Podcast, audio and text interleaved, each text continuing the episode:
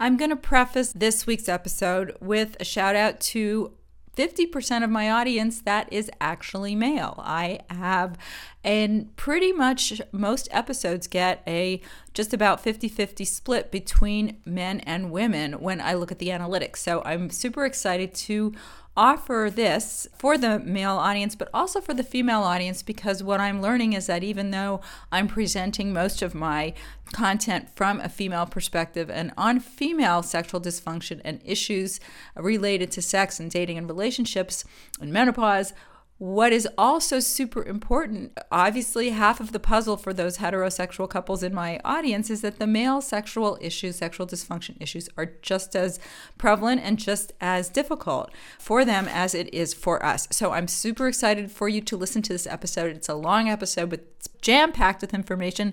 And I encourage you to share this with all your friends because the more we educate our audience, the better it will be for all of our sexual health and overall well being.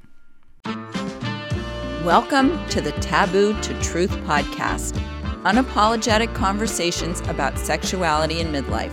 I'm your hostess, Karen Bigman, certified life and menopause coach and sexual explorer your trusted guide through the realms of dry vaginas, hot flashes, and the enigmatic orgasm journey. I'm here to bring the often quiet into the light, to create a safe space where no question is too awkward or taboo. Whether you're experiencing changes in libido, concerned about navigating your menopausal life, or simply seeking to understand your body better, we are going to share this journey, and it will be brave and open hearted. And yes, it's okay to talk about it. And yes, it's okay to ask. So grab your favorite drink and put me on speaker. It's time we broke the silence. Welcome. Today I have a very special guest with me. I have Dr. Mohit Khera, who is a professor of urology at Baylor College of Medicine. He also holds the F. Brantley Scott Chair in Urology. Dr. Khera specializes in male and female sexual dysfunction, men's health, and hormone replacement therapy.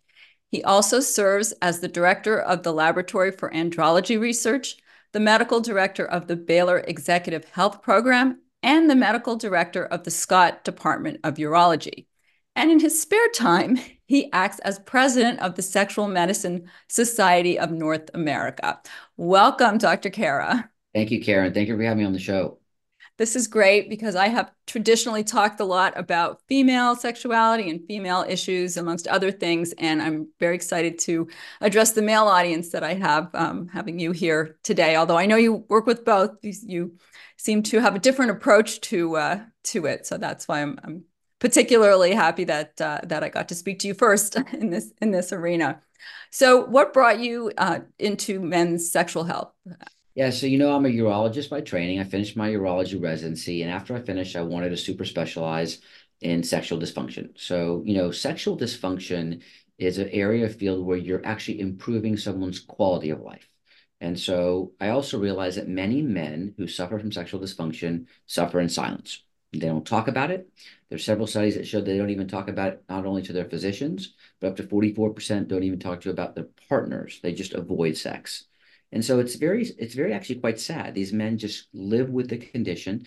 And I thought to myself that this is probably one of the best fields you can go into uh, if you can build awareness and if you can offer them treatment. What I found really interesting when um, looking through your work and, and reading more about it is that a lot of the issues that women face, men face, but we just make this assumption that men have this great ego and, you know, they're not really talking, you know, talking about it or they're talking about it in the locker room. But in fact, it sounds like the shame that we have is very similar to to what men are suffering from. Very similar. And remember, not only in women, but also in men, it's a very high prevalence. The numbers I tell the residents to always remember, is I say, look, 40% of men at 40 have erectile dysfunction. 40% of men at 40. 50% mm-hmm. at 50, 60% at 60, wow. 77, 100 at 100. You live long enough, a man's going to get erectile dysfunction. So these men come into my office and, you know, they say, how could this be happening to me? I said, Mr. Smith, you're 65 years old. If it's happening to you now, you beat the odds, right? So now it's happening. But the good news is, is that there's things we can do to fight back and, and improve the sexual function. Now, we'll get into this, but you know, historically, what we've done is we've always been reactive. Reactive means we wait till you get erectile dysfunction, then we start a pill. And if the pill doesn't work, we start an injection, then we start something else. And I think this whole paradigm is shifting to be proactive. And how do we be proactive? It's diet, exercise, sleep, and stress reduction. Those are the four pillars diet, exercise, sleep, stress reduction.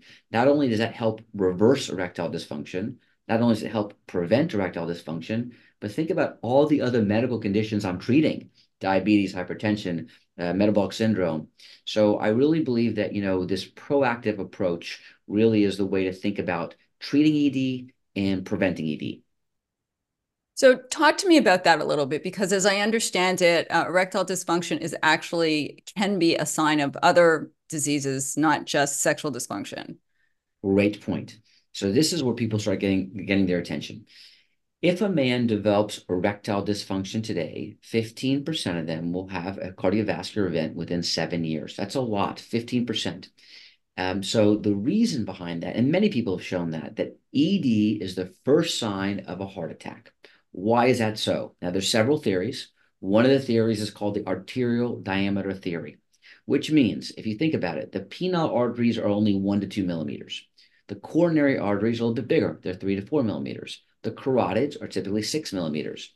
If you are going to occlude an artery in the body, you're more likely to occlude the penile artery first before the coronary, more likely to occlude the coronary before the carotid. So it is true, men will get a ED before they get a heart attack, a heart attack before they get a stroke. It follows that stepwise fashion. So if a patient comes into my office and they have ED, and they have two cardiac risk factors. Maybe they're a smoker, maybe they're obese, and they've never had a cardiac workup we send them. And the risk of finding a occult cardiovascular, uh, the uh, cardiovascular disease is about 30%. So think about it. I mean, this is really one of the first signs. There have been other studies. There was a wonderful study that came out of St. Louis looking at database, looking at diabetes, and looking at erectile dysfunction. If a man, these are young men between the ages of 18 and 45, they were young. If a man developed ED, and was going to get diabetes, 75% of them were diagnosed within the first year. So you can use as a marker for diagnosing diabetes and ED. And the last one is what about depression? You can't discount the fact that men who get ED suffer from depression and anxiety significantly. And uh, realize that anxiety and depression, if you treat the ED, you can actually improve the anxiety and depression. So there are many things that are associated. I said that sexual dysfunction correlates with mental health, and physical health. And by treating your sexual dysfunction, you can actually improve mental health and physical health as well. So it's all correlated. Right. I, Dr. Kelly Casperson, Casperson talks about the biopsychosocial effects. Everything yeah. is all inter, intertwined. I want to mention something very important. Think about this. If a guy, if a guy comes into my office and he says to me, uh, he has hypertension, let's say hypertension, and I say to him, I want you to eat healthier. I want you to exercise two and a half hours a week. I need you to sleep seven hours a day, and I need you to decrease your stress. And if you do that, your hypertension will be better. A lot of times they say, just give me the pill. You know, if I tell a guy, you come in, he has erectile dysfunction, and I say, I want you to eat healthy, I want you to exercise, I want you to sleep better, he will do it. Like, so uh, it's almost like ED is the gateway to getting men to change their behavior. Uh, and by the way, the hypertension will improve and the diabetes improve, but ED is really the impetus to get them to change their behavior. And they do it. I mean, they really make an effort to stick to the program. What are some other causes of um, ED, though, if it's not related right. the-, the mnemonic I teach our, the residents and the medical students is VENT, vascular, endocrine, neurologic, and trauma. Vascular is the most common cause of ED in the world. And there's two types of vascular. It's very simple when you think about an erection. Blood has to come in and blood should not come out. So if the blood comes in and it doesn't come out, it's going to cause an erection. But let's say the blood comes in, but the blood comes out faster, then you're not going to get an erection. And that's the most common cause of ED called venous leak, meaning blood comes in, but it's coming out too fast. And what will the patient tell you? He'll say, I can get the erection, I just can't maintain it. He's telling you he's got venous leak right? So I can get the erection, but I just can't maintain it. So vascular is the most common cause of ED. Now, the other things you cannot forget are medications. They're notorious beta blockers. You know, I mean, we take them for blood pressure. I mean, there's many medications, SSRIs, antidepressants can cause it as well. And then don't forget, a large percentage of sexual dysfunction is psychologic, right? So uh, it's your partner, it's the stress, things are going on in your mind. And many times I'll say, a man will come to me and say, I have ED, but no problems with masturbation. Well, then it's psychogenic right? Uh, his, I have ED with my wife, but you know, when my my girlfriend, I'm not. You know, so that's psychogenic, right? So we have to question whether this is psychogenic or not. Interestingly, these are very similar um, causes of, of female libido issues. so it's it's right. almost the same answer for both, even same though the answer. yes. are different. Um, I it's funny because a, a lot of men that I meet, I don't think they realize that I mean, I have uh, friends who share their Viagra, and what you're really bringing to uh, my attention is that don't do that because that yes. there could be something serious going on here, and it's not just that you can, that you can't get hard. Exactly. If you absolutely could be the first sign of a more serious medical condition, right? And that's that's very important to get it evaluated one of the things I, I love about when you speak and, and your method of treating, you talk about treating uh, in the in the case of I'm I'm assuming heterosexual couples, but I imagine this is true in, in any um, relationship between two people where ED is an issue. Talk about your more holistic approach. Yes. Well. So we have to talk about this in the context of a story. So in 2008, when I, I finished my fellowship in 2007, and I specialized predominantly in male sexual dysfunction. And I was so proud of myself. I was able to get these men these amazing erections, great libido, and then they would go home and they'd have no one to have sex with, right? Because the wives would uh, come in or the partners would come in and say, look, things were great until he met you. And now we fight all the time because he wants to have sex and I do not want to have sex with him.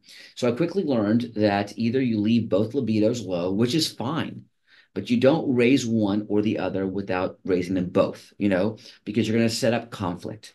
So I quickly went out to do a uh, mini fellowship with uh, my mentor, amazing person, Dr. Irwin Goldstein out in San Diego, and uh, went to some of the ISSWSH courses, which you're familiar with, and started treating female sexual dysfunction back in 2009.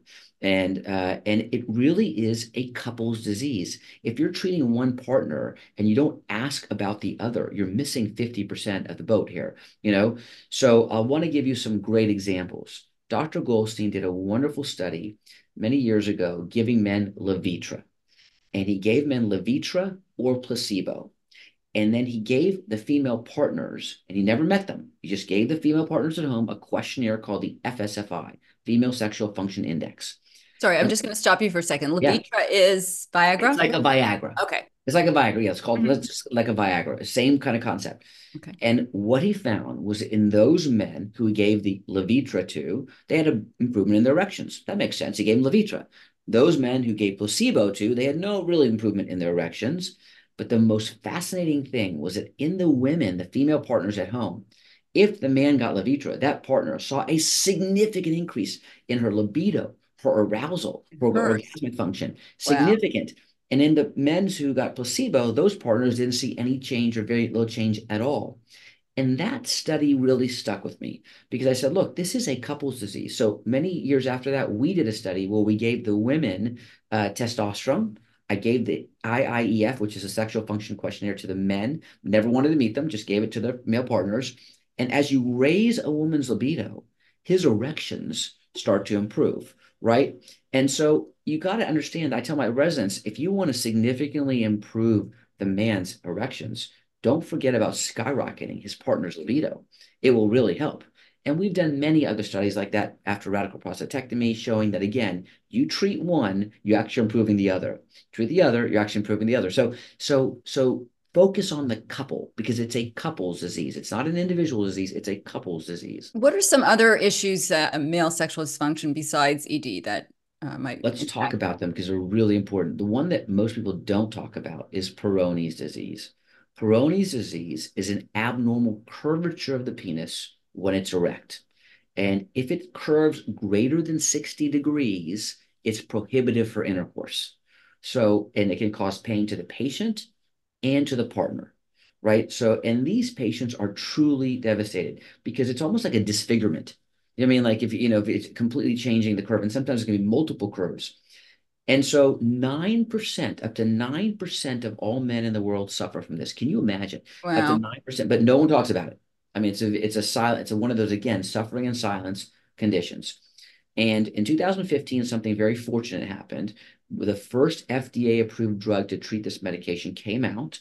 And essentially, what it is, it's a medication that you place into the plaque that breaks up the rock. So, uh, the best way to think about this disease is if I take a balloon and I put a piece of duct tape on the balloon and I blow the balloon up, what do you think is going to happen? It's going to curve in the direction of the tape because that's not expanding. So essentially, that's what it is. It's a it's a, almost like a plaque, scar tissue sitting on the penile tissue. So we use a medication and we put the uh, injection into the plaque, and this breaks up the scar, and so it improves the curvature by thirty to forty percent. And so um, it's very it's effective. There are other devices. There's a penile stretching device. Believe it or not, these concepts actually came from the porn sites many many years ago because they make the penis larger and wider, but they also make the penis straighter. And originally, you had to wear it for six to eight hours a day, which is a lot of time. Now, the new ones, this, this is one out of Mayo Clinic, it's called Restorex. It bends the penis in the opposite direction, and you can wear it for 30 minutes twice a day with about 30% improvement in curvature. So, those are some things that really help a lot. But Peyronie's disease is important. Many men suffer from it. They need to know there is treatment out there for Peyronie's disease. Another one we don't talk about is ejaculatory disorders. We, everyone knows about premature ejaculation, but there's also delayed ejaculation or anejaculation or anorgasmia, not able to ejaculate at all. And we know that up to 30% of men suffer from ejaculatory disorders. That's a lot. And less than 9% will seek treatment. Um, and so, eh, you know, premature ejaculation, if you think about it, it's if a man ejaculates less than two minutes and is bothered by the condition. So if he says, I ejaculate in 30 seconds, but I don't really care, I say, great, we're done. I mean, it has to, he has to be bothered right. by the condition. But if he is bothered by the condition, uh, the treatment options are pretty straightforward, and they're they're off label though. One is uh, a, uh, it's an anesthetic spray you can put on the penis. Most commonly used one is called Promescent. You can get online, but it numbs the penis, and so that the patient has decreased sensation, and so he can go longer you know, and those don't require a prescription. But most commonly are used the antidepressants, um, Paxil, Zoloft. They really work. But if you take it on demand, you got to take it six to eight hours ahead of time, which is a long time. Right. If you take it daily, then it's you know nice. But sometimes men don't want to take a daily antidepressant, so I have to kind of balance that. And then the off-label uses on second-line therapy for premature ejaculation are tramadol, but that's a pain medication, so some people can get addicted but it does significantly delay the ejaculatory time. And then medications to help you urinate, like Flomax. You may have heard of these. They they can delay as well. So those are some of the treatment options. And many men do not know that there are treatment options for this, but this one is absolutely treatable. That's for premature. What about the opposite? Uh, delayed. So that one's a tougher one um, because you know both in delayed and premature, you have to first figure out is this lifelong or is this acquired? Did he have it ever since he remembered, or at 45 things switched over, you know? But in delayed orgasmia, many times it's a psychological component. If they say I can, it's I, if it takes me forever to achieve an orgasm with my wife. Typically, a delayed orgasmia is about 15 to 20 minutes. In America, the average ejaculatory time is about seven to nine minutes in men, just so you know. But this is a delayed, and um, but really, it's whatever bothers him. But the uh, sometimes men will say, with my partner, I cannot. It takes too long. But with masturbation, it's it's quite easy. Right. So then you know it's psychogenic right? I mean, there's something going on, but so many options for this one. Again, all off label, um, but we use anything that increases dopamine in the brain. If you increase dopamine in men or women, you increase libido and you can improve ejaculatory time. So it's going to be something like Wellbutrin, which you may be familiar with, Dostinex, which is a medication which is increases dopamine in the brain. We use for pituitary tumors. Um, off label, I use a medication called Addyi, A-D-D-Y. We use it in men. It's called flibanserin. Right. And it, and it raises dopamine and norepinephrine, and uh, it helps with delayed orgasm. I want to give you a story because I just got this published two months ago. 28 year old man came to me, um, very sad, and he had he has what we call primary lifelong anorgasmia. Never had an orgasm in his life.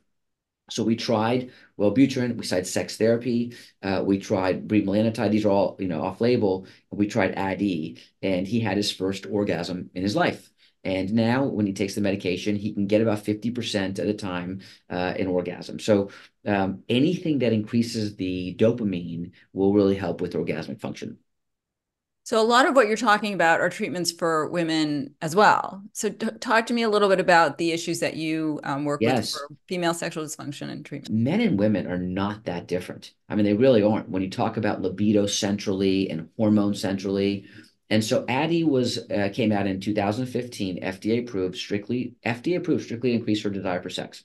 And there were many studies after 2015 in women showing that Addyi actually improves orgasmic function. The other medications, for example, like Viagra in men, Viagra improves arousal. Does it help women? Of course it does. It helps improve arousal in women as well. Bremelanotide, which is a woman a medication we use for women called Vyleesi, can help with orgasmic function and libido. Can it help in men? For sure it does. Again, it's used off label, so we want to be very clear. But men and women are not that different. And you can use a medication in a man uh, as long as you're counseling and explains off label in a woman and vice versa and that's what we do. We use these medications interchangeably. And what about testosterone for both men and women? Great medication. And I think it's extremely effective for both men and women. The dose you want to remember for the women is one tenth the dose. So, whatever I use in a man, I want to use one tenth in a woman. And uh, so it, I think it's ex- very effective. Just in in women, the key is to start low intentionally and then work your way up. If you overshoot a man accidentally, you can just bring it back down. But if you overshoot a woman, it's acne and facial hair, you know, and so you really want to just go slow. So I prefer using injections in women, and it's subcutaneous. It's a tiny needle. She injects once a week. If she's willing to inject twice a week, it's even better because you don't get those big peaks and troughs. And I will use pellets in women. I use injectables in women. I use cream in women. In men, I have uh, more options. I use the same, but I still like the injectables. Um, but there are now orals so the a lot of men will take oral testosterone. We've never had an oral in the United States until 2019. Uh, well, we did, but they were, would pass the liver and they could cause some damage. 2019 was our first oral called undecanoate that does not go through the liver, so very safe. And so, but most men like the injectables because it gives a good level and uh, it's cheap. If you get it from a compounding pharmacy, it's 30 bucks a month and they ship it to you and very, very affordable. You know, they're very good for libido, and erectile function, but there are other benefits with testosterone that are non-sexual. I mean, let's talk about muscle mass, bone mineral density, fat deposition, sleep, some cognition. Really, it's not just about sex; it's about your overall health. Uh, and I don't, I'm not sure if you're aware, some major trials, some amazing trials came out called the Traverse trial that was just came out last year. So I was involved in the Traverse trial. There, this, there was this. We started the study. First patient in 2018. Uh, last patient was recruited in 2022. Uh, and we had the publication last year. The largest randomized placebo-controlled trial giving men testosterone strictly to look at does it cause a heart attack. That was the number one primary goal. Good news does not cause a heart attack. So that's great. Um, we looked at sexual function. It helped with libido. Didn't help with erectile function as monotherapy, but it helped with libido. Urinary function did not cause any worsening of urinary function and did not cause any worsening of prostate cancer or any cause any prostate cancer. So, uh, if anyone on this podcast is listening to this, look up the Traverse trial. It's amazing. A lot of good data on that study. Now, how do you get that study for women? Because they don't study it on, especially postmenopausal women. Yeah, that's very true. But your point's well taken. We don't have a large studies in women on testosterone, right? Uh, it's not FDA approved in the United States. So right. if I went to Walgreens and said, please give me the testosterone for women, that doesn't exist right? If I went into Europe, uh, they had it used to have Intrinsa as a patch. I mean, other places have testosterone, but the U.S. still to this day, unfortunately, surprisingly, uh, does not have any FDA-approved testosterone for women. Because they don't study it on women. the men yeah, get the I mean, funding. We need the yeah. funding for no, women. that's point. Well. I mean, some studies, but you're right, not to this magnitude. You are absolutely correct. Yeah. I know I asked you about this when we first met. There's controversy over delivery systems of testosterone for women, the pellets and the injectables. Some doctors are adamant that that I actually have heard the word malpractice. Yeah. I have personally I I get the pellet. I've been getting it for years now. So I'm just curious as to your opinion and why someone might another medical provider might have a so two things. Testosterone is a compound. It's a molecule. So it's uh, these different form, uh, ways formulations are different ways to get the body uh, testosterone into the body. One is not more magical than the other. We've been treating many women on testosterone pellets since 2008 when we had testopel then we switched them over to compounded uh, testosterone pellets and um, you know physiologically it's fine but they it, it causes a large surge at the beginning and then it kind of comes down towards the end. And towards the end these women don't feel they're optimal and then they're kind of rushing back in to get their next pellet. And so, but if you use an injectable or a cream, you tend to not get those long, big peaks and troughs over a big period of time. The injectable can have a half life of about seven days. So, over a course of four weeks, you'll kind of get a nice baseline with little peaks and troughs. So, my favorite really is the injectables. Um, I'll use creams secondarily, but they really don't absorb very well. It's the creams are dependent on skin penetration. So if it penetrates your skin, great. If it doesn't, it doesn't you know, and you can get variable penetration day by day. So that can change as well. So truthfully, my favorite would be the injectables, but I would go to pellets second uh, in the sense that, you know, it's convenient. It does work. It does get the levels up.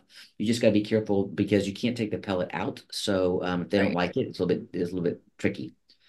But there's no, as far as as you know, there's no excessive dangers in having even the injectables, the levels of testosterone, um, as long as they're the calibrated shown, properly. Yeah, long-term studies have not shown increase danger with testosterone in general. Some studies have shown that testosterone may be protective against breast cancer. I don't, I don't know if you saw that data, so it could be. The only problem I have with the pellets is I don't like that long super physiologic run at the beginning. It, it, takes them pretty high, you know, and I try to keep it more in the sweet zone if I can. So, but I have patients since 2008 that have come every three months to this day and will not stop coming because they feel so good on the pellets. And we just are we just presented a major abstract at the scientific meeting uh, with my pellet data and all the women that I've treated over the years.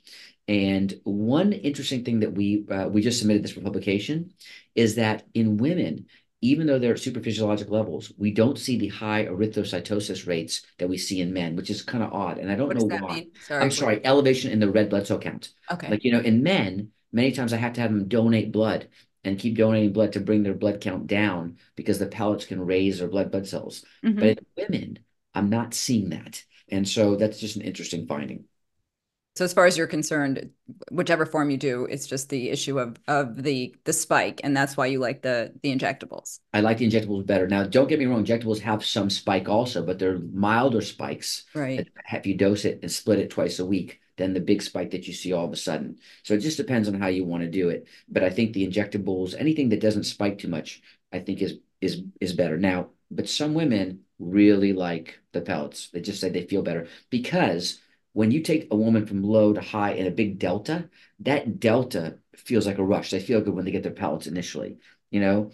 And so many women like that. But I have not seen any adverse events since 2008 in the women we treated. Maybe some women have to donate blood. Other than that, it's been very well tolerated. As I understand it, actually, now that I've been on it for so long, that the level isn't quite that low that there's as much of a spike. Does that make sense? Or well, I mean, it does go down, but but not. It does go down, but it's just very simple. It's so Karen. It, it depends on when I catch you. So if you if I give you the pill today and your levels go up, and then they start coming down, wherever I put the next pellet will dictate where your level is. Right? If I wait three months it may be one number. If I wait four months, it's another number. If I wait five months, it's another number. So right. the trick is to catch her before she falls too low. You know what I mean? But don't, you know, but don't let, let, let don't put it when she's too high either. It's going to cause a problem. So you find the sweet spot. Now, what's nice is, and they've shown this in men as well, is that um, a woman will typically have about the same decay curve every time. So if she's a three monther, she's a three monther. If she's a four monther, she's a four monther. You can figure out the pattern and you'll just stick to that pattern uh, with her. Is there any um, disadvantage or or counterindication to switching from pellet to shots or shots to pellets? No, or? great question. So I say, look, there's three things you want to remember: it's cost, compliance, and concentration, and actually convenience. So everyone's different. So say this is not a cost is not a big issue to me. Uh, convenience is really important. I'm terrible in putting my daily cream, so that person would do great on a pellet If someone says I'm great at compliance, I would say so. And then convenience. So so if it's cost compliance, uh, uh, concentration, convenience, maybe I'm using a cream, but I can't get the level. So I take all four into account. It doesn't matter which one. Whatever works best for you on the four C's is right. what we go with. You know. Right.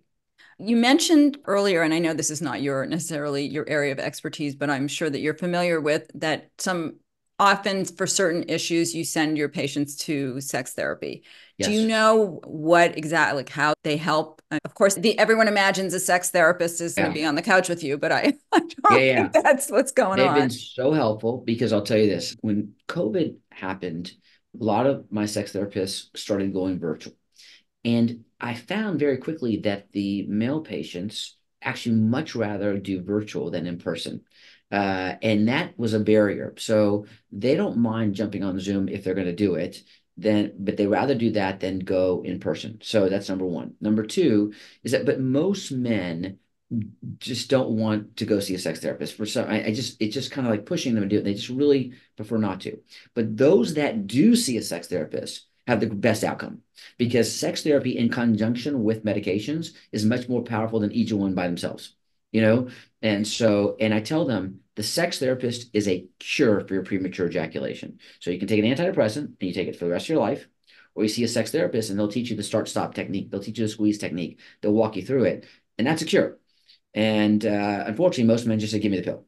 You know i mean they that, i mean they say that. But uh, i say if you can do both you may be able to get off the pill and uh, and then you're fine. So very effective for erectile dysfunction particularly psychogenic ed all the a lot of young men 30s 25 they don't usually have organic ed they have a new girlfriend. They have a new relationship. And something called the vicious cycle occurs. This is the vicious cycle. So karen i got a, a young man engaged in sexual activity and he gets ed okay? He's so freaked out that he's 29 years old. How could a 29 year old have ed that the next time he has sex he is saying to himself i hope i don't get ed yeah. and the second he says that it's a guarantee he's going to get ed right it's a guarantee. Now it's happened twice. So now the snowball gets bigger. It's like, oh my God, it happened twice. And then the next time he's thinking about it, and it keeps on happening. And so you have to break that cycle. And so daily Cialis has been very helpful in breaking that cycle because they take it every day and things look like the normal. But sex therapy is extremely helpful in that situation where you have psychogenic ED. I mean, it makes sense. It's the same with any kind of therapy. You know, if you, any kind of antidepressant alone, it's not necessarily going to cure you. You'll feel better every day, but it's not necessarily going to make the problems, you know, better. Go away. That's yeah. right. Yeah. So I tell them if you want the cure, sex therapy. Do you see um, porn being an issue? It can be. So porn can, in my practice, can see two things. One is that it can lead to erectile dysfunction, and it could lead to delayed orgasmia.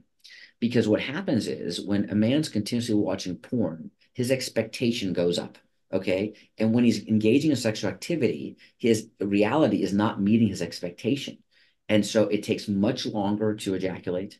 He may lose his erection. And so it's an issue. And so if someone comes in and says, I've delayed orgasm or anorgasmia, or I'm starting to have erectile dysfunction, and he's young, I say, Are you watching porn? You know, because you have to put that in the game it's interesting because women often, I mean, we go to the gynecologist theoretically from when we're, you know, we get our period. I don't know. So hopefully, hopefully uh, yeah. as soon as that, but if not, when we get to college, we start having regular medical care where men tend to wait for some catastrophe. And I saw it with my ex-husband. I remember we had some incident where he passed out and he ended up having to go for a full cardiac workup and it was everything was fine but that was the first time he really started going to a doctor and he was probably 50 yeah. So how do we get men to start seeing a doctor regularly yeah. it's just as important as we go to the gynecologist? I can't tell you how important it is and i call it the area under the curve because let's say you start with a disease or some process is going on when you're 30 and you continue to let it grow and grow and grow till it manifests. All that damage let's say hypertension or increased blood sugar is causing damage and irreversible damage in some cases to your blood vessels. So the sooner you act, the less likely you are to start rising that slope, right? And so I have always believed that if you, there's two ways to look at this. We call it offense and defense, okay? Offense uh, essentially means diet, exercise, sleep, and stress reduction. There's not a pill on the planet stronger than diet, exercise, sleep, and stress reduction. And if you decide, Karen, that you're going to focus on one of them today, you decide on sleep. or exercise, and you're going to go hard on it, it's going to change your life. It's going to make a huge impact on your quality of life. And it's not only going to feel better, but you're preventing problems from happening in the future. Right. You're preventing problems from happening in the future. Defense means I want to make sure that nothing bad's going on. So cancer screening to make sure there's no issues. We can talk about that. Uh, the cardiovascular screening, that's another way. So there's only four ways you're going to die. It's going to be cancer, cardiovascular, metabolic, or neurodegenerative, means Alzheimer's, uh, barring that you don't get in a car accident or a plane crash or anything, those are the four ways. So if you knew those were the four ways that something bad is going to happen to you, why not be proactive about making sure that none of those four are going to get you? And so we have the patients come in and be proactive about screening. And those are very, very important. So, two ways to look at it. But as I mentioned earlier, how can I get men to take their health seriously? And blood pressure is not going to do it erectile dysfunction will. one thing. It, it will. It is actually my gateway to get them to start taking care of themselves. That is my gateway. And and that if they come in young, but when they're 65 and they haven't right. seen a doctor until then, that's really unfortunate. it's unfortunate. And eh, but but it, that, I, I always say it's never too late to start. It's never too late to start because if you start at 65 and, eh, and you and I, I can make it to 90, I got 25 years to, you know, just make it uh, really good for you. And I want to improve not your lifespan, but your health span. I want the quality of life to be good as well.